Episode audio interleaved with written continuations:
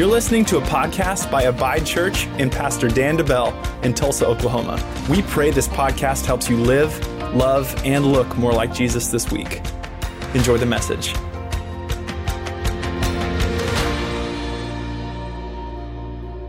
Today, we are starting a brand new teaching series that I'm super excited about, and it's called Prepare the Way. Prepare the Way. We're doing a, a study on the life of John the Baptist, not just his life, but his ministry, his, his birth, his death, things that happened in his life. And we're going to pull out some principles of the things that we see happen. And we're going to see how those principles in his life and the stories of his life, how they apply uh, to us, so they can apply to our lives in the modern world in 2023 today. And, and we're calling it Prepare the Way because that was really John the Baptist's entire commission from God. His entire job, his mandate from God was to prepare the way for the Messiah, prepare a path for the Messiah to come, for people to receive him. And in Mark chapter 1, he speaks of John the Baptist. He's quoting the prophets, but he's speaking of John the Baptist, and it says this it says, I will send my messenger ahead of you who will prepare your way. Verse 3 A voice of one calling in the wilderness, prepare the way for the Lord. This speaking of John the Baptist, make straight paths for him. His entire job was to get people ready to receive Jesus as the Messiah. And so we're calling it Prepare the Way because that was really John's mandate, but also we're leading up to Easter here. We're leading up to celebrating Easter and Resurrection Day together. And so we thought, what better way than to do a deep dive into uh, the, the life, the ministry, the principles behind uh, John the Baptist and his life. And so today, our title for today's message is this we're going to be talking about breaking barrenness.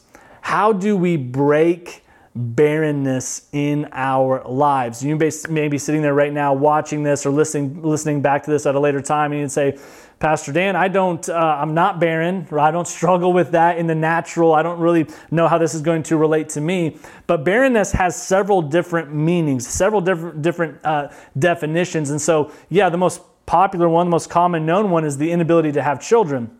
But I think another uh, there's a couple other definitions that apply to a vast majority of people. One of them is this, not producing. Another one is empty of value. And so though you may not struggle with physical barrenness when it comes to reproducing, you may not struggle with that, but maybe there's areas of your life or your life in general where you are carrying around one of those heavy labels of being empty of value or not producing. Maybe, or maybe you would say, Yeah, I'm, I'm, unable to have children. That's my struggle right now. And I pray that today's message would have hope for you. Maybe you're sitting there watching this and say, Well, my life isn't producing what I want it to. It's not producing what I want it to. Hey, I would pray that today's message will give you hope. Maybe you would say, My life feels empty or void of value today's message, I pray, will give you hope. Maybe it's not just your life in general, but maybe there's a specific area of your life where you say, it's not producing the way it's supposed to produce. Eh, maybe something's not going, doesn't have value the way that you know it could have value, a certain area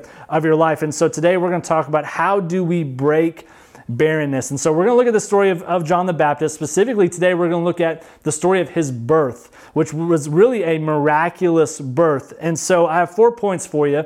The first point today is this stay planted. If we're going to break barrenness in our lives, no matter what it is, we need to choose to stay planted. Let me show you what I mean by looking at a story from Luke chapter 1. This is a story uh, really mainly focused around John the Baptist, his parents, Zechariah and Elizabeth. Let's read in Luke 1, starting in verse 5. It says this In the time of Herod, king of Judea, there was a priest named Zechariah who belonged to the priestly division of Abijah, I think is how you say it. Yes, Abijah. His wife Elizabeth was also a descendant of Aaron. Both of them were righteous in the sight of God. Remember that. Observing all the Lord's commands and decrees blamelessly. But they were childless because Elizabeth was not able to conceive, and they were both very old. Some theologians would believe that they were even uh, upwards of in their late 80s, maybe even Zechariah being as, as, as old as 92 ish whenever um, John the Baptist was born. So they were obviously very old. But uh, one thing I want to point out here is that in these days, being barren, not able to have kids, it was seen as a curse or is perceived as a curse from God. And so, though they were righteous people, the community around them would look down on them as if they had been cursed by God, as if God was upset with them, frustrated with them, was punishing them for something maybe unseen, something, some type of sin in their life. But I think I love that scripture points out that they were righteous, but they were childless. Uh, their barrenness wasn't a reflection of their spirituality. Their exterior struggle wasn't the reflection of an interior problem. In fact, the inability to conceive was the result, rather, of a, a fractured or a fallen world around them. It wasn't necessarily that they had done something to bring this punishment on them, that the, the world would like perceive it that way. But I think many times this is a good reminder we got to stop blaming God for stuff that the devil broke.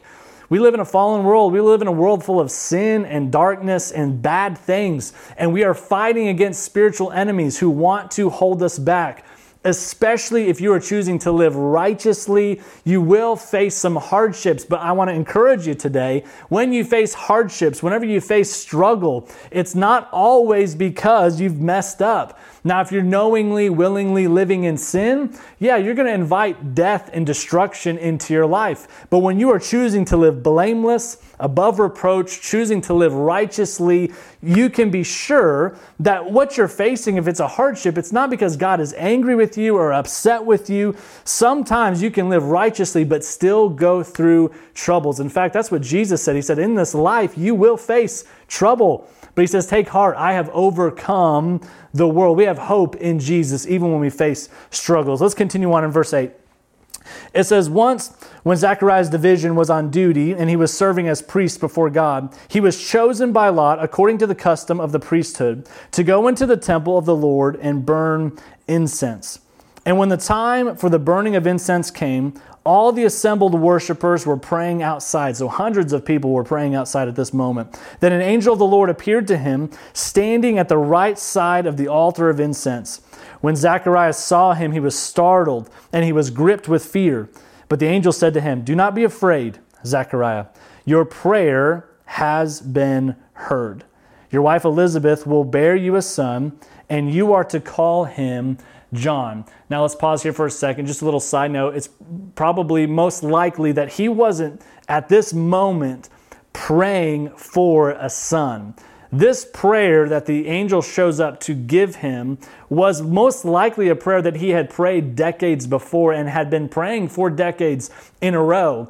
But at this point in his life, he knew that he was old, that it was impossible. So it was most likely that he was not in the going into the, the temple here, going into uh, into the God's presence here, praying for a specific need. In fact, he would have been praying for the nation of Israel. He would have been praying for his people. But it's amazing that the, the, the angel shows up and he says, Your prayer has been answered. I think it's a great insight into God's perspective. So many times we say a prayer and we think, well, if it didn't happen immediately, then it's probably not God's will. But I think many times our prayers span the depth of time. They go farther beyond, even sometimes farther beyond our own lifespan. There are times whenever uh, God promises things uh, to Abraham, but it continues on through Abraham, Isaac, and Jacob. And it, we serve a generational God, and our prayers oftentimes extend beyond even our own lifespan. Uh, verse 17 says this uh, He's speaking of John the Baptist now. He says, He will go on come before the Lord in the spirit and power of Elijah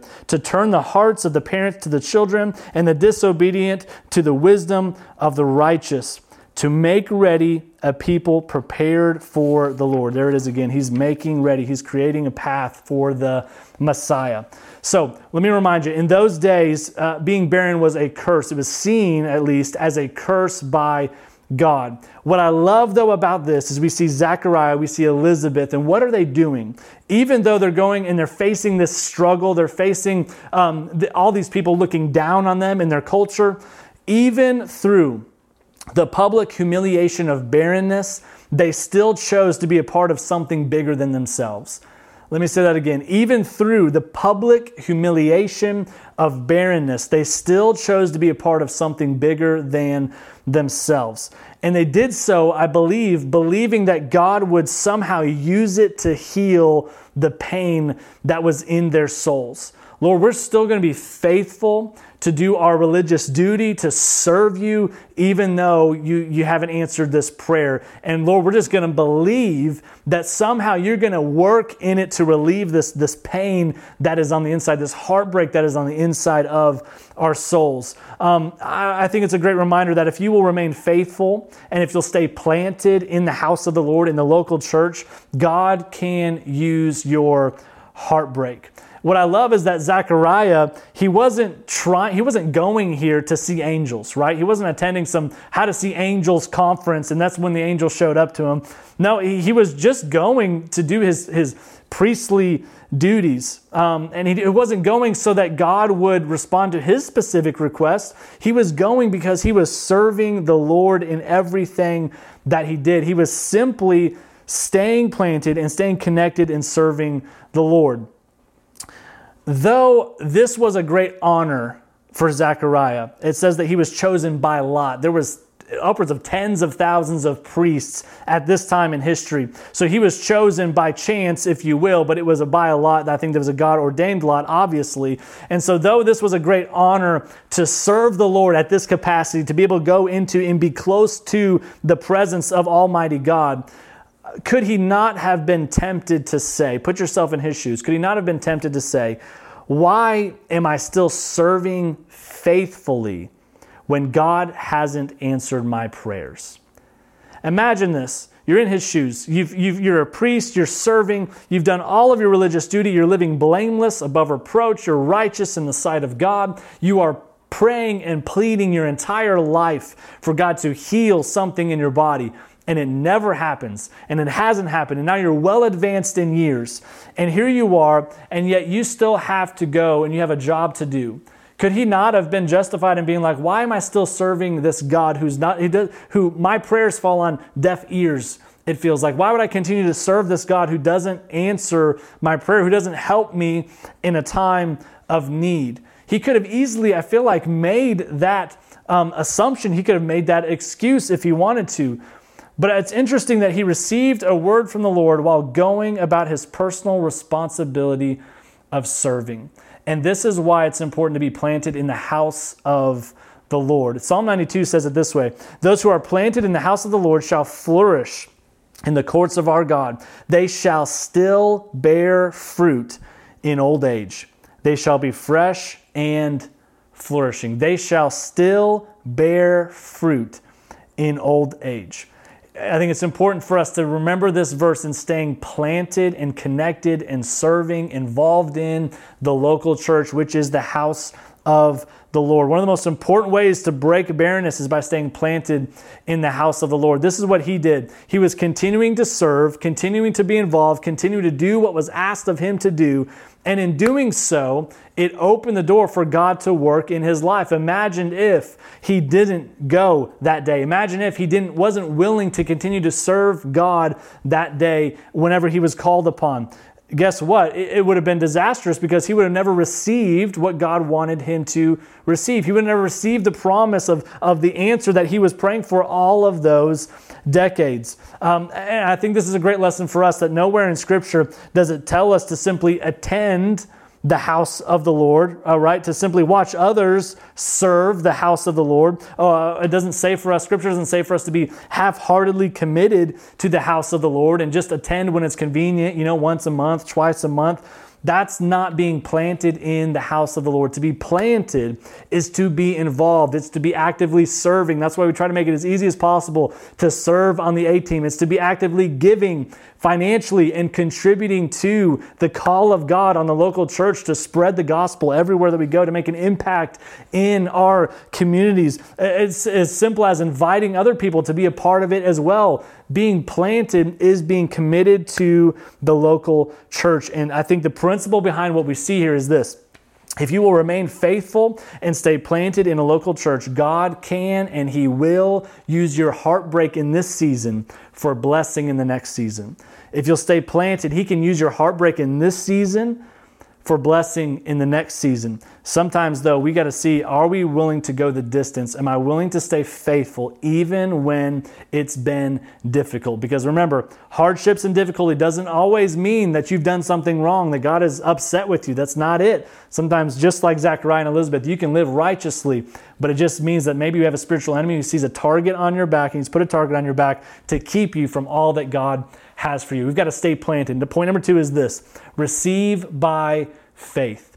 If I'm going to break barrenness in my life, in an area of my life, physically, whatever it is, one great practice is this receive by faith. Let's continue in our story. Verse uh, Luke chapter 1, verse 18. Zechariah, he asked the angel, the angel just told him, You're going to have a son. He's going to do amazing things. Name him John. Zechariah asked the angel, How can I be sure of this? I'm an old man and my wife is well along in years. And the angel said to him, I am Gabriel. I stand in the presence of God, and I have been sent to speak to you and to tell you this good news.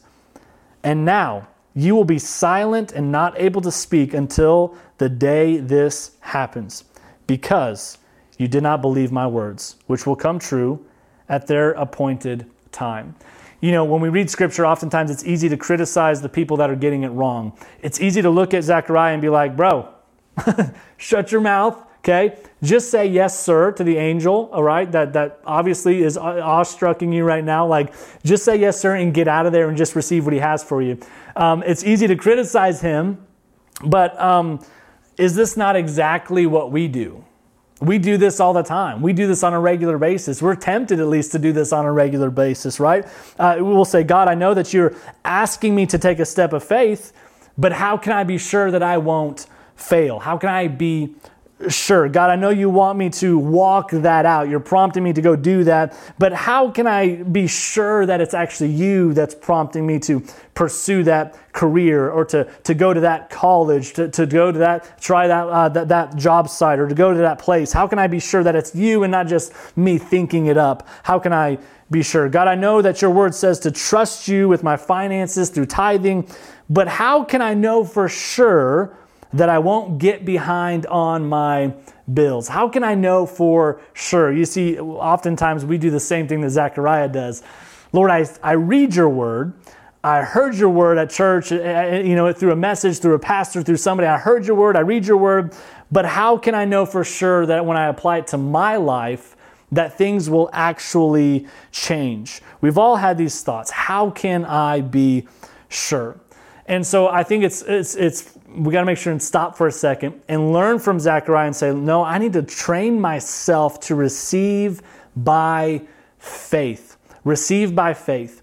You know, I think one of the other reasons, though, that Zechariah probably was a little bit hesitant, it isn't that he doesn't want to believe. I think he wants to believe. I think obviously he was a righteous person, he had the faith to believe. But I think sometimes, maybe in this situation, it was simply that he feels it must be too good to be true. And he's probably protecting himself from disappointment by not setting his expectations too high. Let me read that last part again. I think he wants to believe, but I, th- I think it's simply that he feels that it might be too good to be true, and he's probably protecting himself from disappointment by not setting his expectations too high. Now, can you relate to that? I know I can. I know there's been things in my life and, and for Leslie and I as we've been praying for, fighting for, spiritually going to battle for. And I think many times you can almost be faced with the temptation to not even pray, not even expect, not even be hopeful that God will answer your prayer because you've been praying for years and years and years. And you almost are hesitant to stop. You're almost tempted to stop and stop praying, stop believing because you don't want to be disappointed. You don't want to be disappointed. I can relate to that. I'm sure you can relate to that. But I think many times when we do that, we rob ourselves of many miracles by having the same attitude as Zechariah. When we don't receive God's promises by faith, we rob ourselves from many miracles. And so the question is today have you stopped praying because you didn't want to face disappointment again? Maybe you were heartbroken. Maybe you, you the last time it didn't work out, you faced just, just uh, such depression and anxiety and things that came after you in the spiritual realm. And maybe you just think to yourself, I don't know if I have the strength to do it. So I don't even want to face the disappointment again. I feel like God told me to tell you today keep praying. Keep receiving God's promises by faith. You may not see it necessarily in the natural just yet, but it doesn't mean that God's not doing something in the spiritual realm on your behalf. Zacharias' unbelief, it did not make God take back his promise. It just kept Zacharias from enjoying it. Think about that. Even though Zacharias responded with unbelief, God didn't take back his promise. Well, you don't have enough faith. I'm taking back the John from you, your, your future son from you. That wasn't it. It just kept it kept um, Zacharias from enjoying it. When we do not believe God's promises in our lives, we don't we do not necessarily um, it doesn't necessarily destroy the promise, but we do destroy our ability to enjoy the promise. Uh, think about it for a second. Zacharias, he's old. He's been praying for a son for all of these years, all of these years, all this time. And now that there's a promise, he just experienced uh, an angel from heaven who stands in the presence of God. And now he can't even speak to go share with other people what just happened. Imagine how badly he wanted to tell his friends, his family, his wife. Has anything good ever happened to you? And I know one time when I was working at a job, I got a really big pay raise, super unexpected, but I was so excited about what happened. The first thing I did when I walked out of that meeting is I got on my phone and I called Leslie and I said, Hey, you're not going to believe this, but I just got a pay raise for this amount. I was so excited to tell her.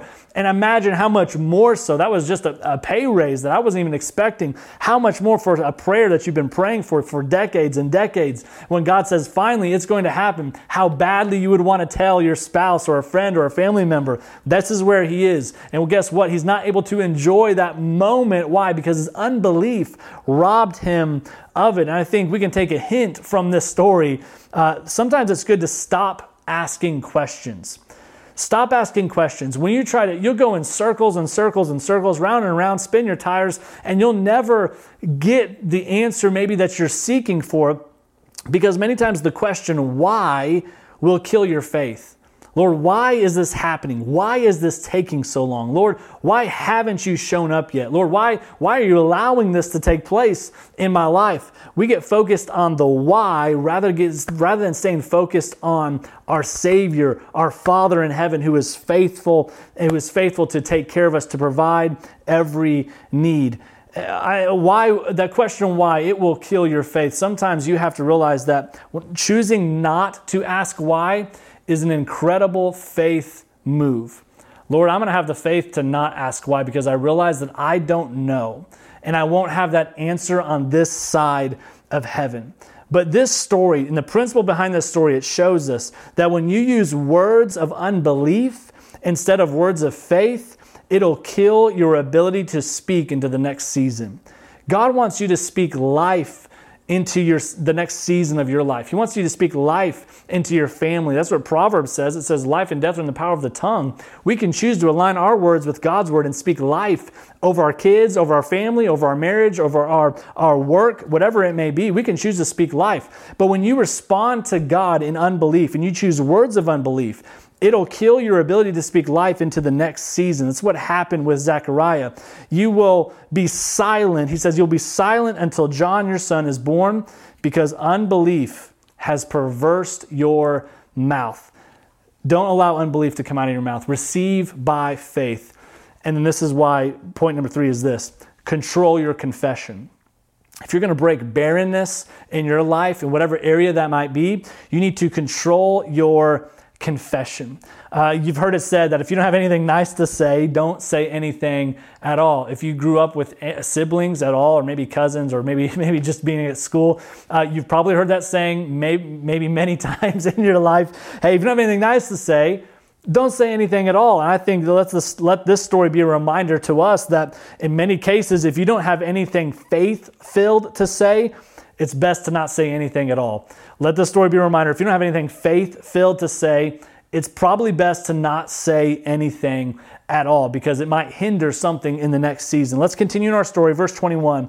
It says this Meanwhile, the people were waiting for Zechariah and wondering why he stayed so long in the temple. And when he came out, he could not speak to them. And they realized he had seen a vision in the temple. For he kept making signs to them, but he remained unable to speak. So Zechariah just received the best news of his life. But his unbelief robbed him of being able to declare it to others. We just talked about that. Man, what a tough situation but his unbelief kept him from enjoying the fulfillment of that moment, being able to go to his wife, Elizabeth, and say, Hey, guess what just happened? Obviously, he could write things down and things like that, but how much more fulfilling to be able to declare it and say, Look what God is going to do and is doing in my, uh, in my life, in our life. Um, because he couldn't see, though, because he couldn't see the miracle in the natural, Lord, how is this going to happen? How, how can I be sure that this is really going to take place? We're really old. Because he couldn't see it in the natural, he couldn't touch it, hold it, feel it. He couldn't see it in the natural. He lost his ability to prophesy into the next season of his life. He lost the ability to speak life. But we got to remind ourselves when we receive by faith that many times we have to control our tongue, control our confession, because we serve a God who isn't bound by the, the limits of this world. He's not bound by possible things and impossible things. He can do the impossible. In fact, that's why Romans 4 says this. Romans 4:17 says God, who gives life to the dead and calls those things which do not exist as though they did. He calls those things which do not exist as though they did. The world will tell you, in fact, I would say even many modern churches will tell you that that is a foolish thing to do. Don't use your faith to speak life over a situation. Don't use your faith to call things that do not exist as though they did. But faith looks at nothing. Scripture shows us this time and time again. Faith looks at nothing and declares that something is stirring, that something can happen. It can look at nothing and say, you know what? I believe that that is barren. This part of my life is barren right now, but I'm going to speak life over it. I'm going to speak God's word over it and believe that it can change for the good, that it can change and, and be aligned with God's will for my life. Unbelief, though, does the opposite.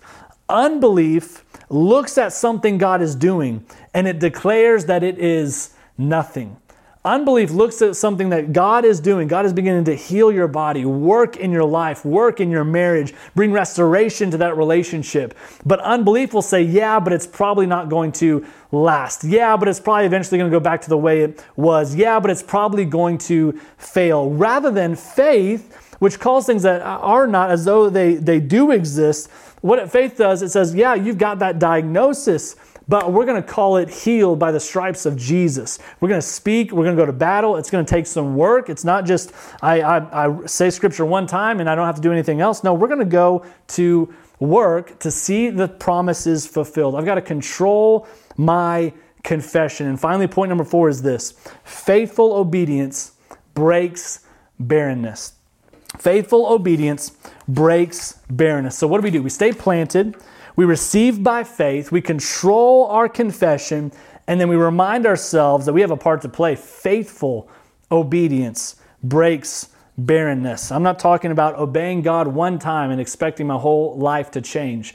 No, there is something to be said about a lifetime of faithful obedience through good times, through tough times, through heartache, through tears, through joy, faithful obedience time and time again. That is the thing that will break barrenness. Let's look at it. Let's continue our story. Luke chapter 1, verse 24. It says, After this, his wife Elizabeth became pregnant, and for five months she remained in seclusion. She remained uh, basically alone to seek God and to praise God and to, and to ponder on the things that God was doing in her life. In verse 25, it says, The Lord, she said, The Lord has done this for me, she said. In these days he has shown his favor and take, she has taken away my disgrace among the people. Finally, this cultural pressure on me, the looking down on me for being barren, for being childless, is being lifted. Look what the Lord is doing in my life. But the key to this is looking at the first two words of verse 24. It says, After this, after this. This is a reminder to us today of this. Every word from God requires work from you. Let me say it again. Every word from God requires work from you. It requires partnership from you. Think about it. John the Baptist, um, he wasn't a virgin birth. Okay, that was only the Messiah, only Jesus. He was not a virgin birth. Zachariah and Elizabeth, they still had a part to play. They still had to faithfully do their part to receive the promises of God. And I want to remind you that we can't afford to be passively idle when we are needing God to move in our life. I can't afford to be on the sideline and not be planted in the local church. I can't afford to not control my confession. I can't afford to just be uh, wondering how God is going to work in my life. No, I need to be engaged in what God is doing. I can't afford to be passively idle when I need God to show up in my life. Every word from God requires work from you. Let's go to verse, I'm going to skip all the way down, Luke 1 to verse 57. This is the end of the story here. It says this When it was time for Elizabeth to have her baby, she gave birth to a son. Her neighbors and relatives heard that the Lord had shown great mercy to her, and they shared her joy. On the eighth day, they came to circumcise the child, and they were going to name him after his father, Zechariah. But his mother spoke up and said, No, he is to be called John. They said to her, This was their response, there was no one among your relatives who has that name. In this time, let me stop here for a second. In this time, the tradition was to take the name specifically of the father or of a family name. And so the people around them, once again, the cultural or religious pressure was to uh, no, that's not how this works. You must follow these rules. So here's what happens in verse 62. Then they made signs to his father, Zechariah, to find out what he would like to name the child. He asked for a writing tablet, and to everyone's astonishment, he wrote, his name is John. Immediately his mouth was open and his tongue set free, and he began to speak, praising God. That was the fulfillment of the promise. Now let's let's talk about this for a second as I wrap up. Zacharias' response is in total faith. Think about where he came. He came from hearing the word from God and saying, How can I be sure? Unbelief to now he responds in total faith. He didn't respond with, Well, I think his name should be John. That's not what he said. That's not what he wrote. He wrote, His name is John. For Zacharias, this was recognition of a fact, not a suggestion. He wasn't suggesting to the people that we we're going to name him John. He was saying, This is a fact, a promise from God the details of this promise, he said his name will be John. His name is John. He responds in total faith. And as soon as Zechariah comes into agreement with the word God has spoken, then his tongue is loosed and he begins to praise God. And I think that's something that's so good for us to remember. If you're facing something in your life that seems barren, that seems void, that is lacking uh, uh, um, purpose, or it's not producing, I love that the immediate reaction of Zechariah and his ability to, to, to speak, it reveals the condition of his heart. His, his immediate reaction of his ability to speak, it reveals the condition of his heart.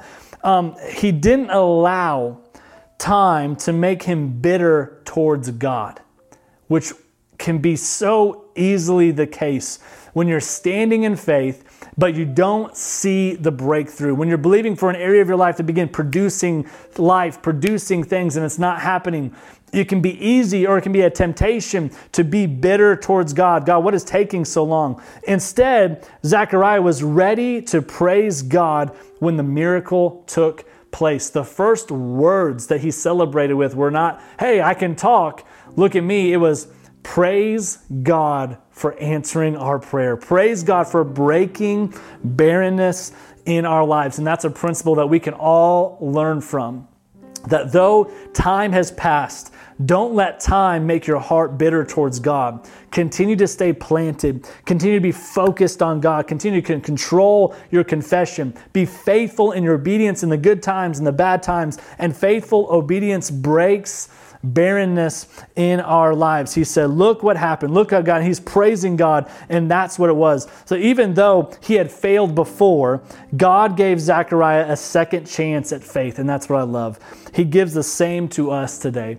He gives Zechariah a second chance. Hey, you have a chance. Is his name John? Or are you going to second guess the word of the Lord again? He says, No, his name is John. Don't allow time past to make you bitter towards God. This shows us, and I love the principles behind this. If we want to break barrenness in our lives, we better start walking in faithful obedience or continuing to walk in faithful obedience to God's word. And one of the easiest ways, one of the best places to start is simply by aligning our words with God's word. That's a simple thing that I can do every day rather than speaking discouragement, rather than speaking uh, depressing thoughts, um, uh, thoughts that tear, tear my life down, tear my family down, tear my spouse down, my situation down. What am I allowing to come out of my mouth? Sometimes faithful obedience, and the best place to start faithful obedience is by aligning my words with God's word. And when I do that, I really do open the door for God to work in our lives. You know, as I wrap up, I, I, I, teach on this topic, and these are the topics that if you've never faced times of barrenness in areas of your life, that it can be easy to preach a message and, and give out God's word. But sometimes I want to let you know that it is difficult to preach these types of messages when you yourself are facing things. And I know I've shared a little bit about this, but my wife Leslie and I, for seven years, we've we've had an area of our life that feels barren, that feels like it's not producing what we want it to, what we see in God's word. And so we're praying and we're standing and we're believing. And I want you to know one of the best tricks of the devil is that he wants you to feel isolated that you're alone, there's something wrong with you, and maybe you feel like Elizabeth, like Zechariah, that the culture, even religious people around you are looking down on you for something in your life that's not producing, that's that seems barren. I want to remind you that you're not alone. And I pray that through this message that you would find hope, you would see God's perspective, and that you would have hope for tomorrow and hope for a future of fruitfulness whatever area it might be. Maybe it is to have kids or to have more kids in your life. Maybe it's physical when it comes to barrenness. I pray in the name of Jesus that you would be fruitful and you would multiply. I pray that maybe there's a situation at work in your life where you are you're a void and you're lacking purpose and you don't know what to do and it feels barren. It feels like it's not producing. I pray in the mighty name of Jesus that barrenness would be broken today, right now, in Jesus' name, in your life. And as we see from the story, in the principle of John the Baptist's birth, we can have access to the goodness of God. How do we break barrenness? Remember, uh, we got to stay planted.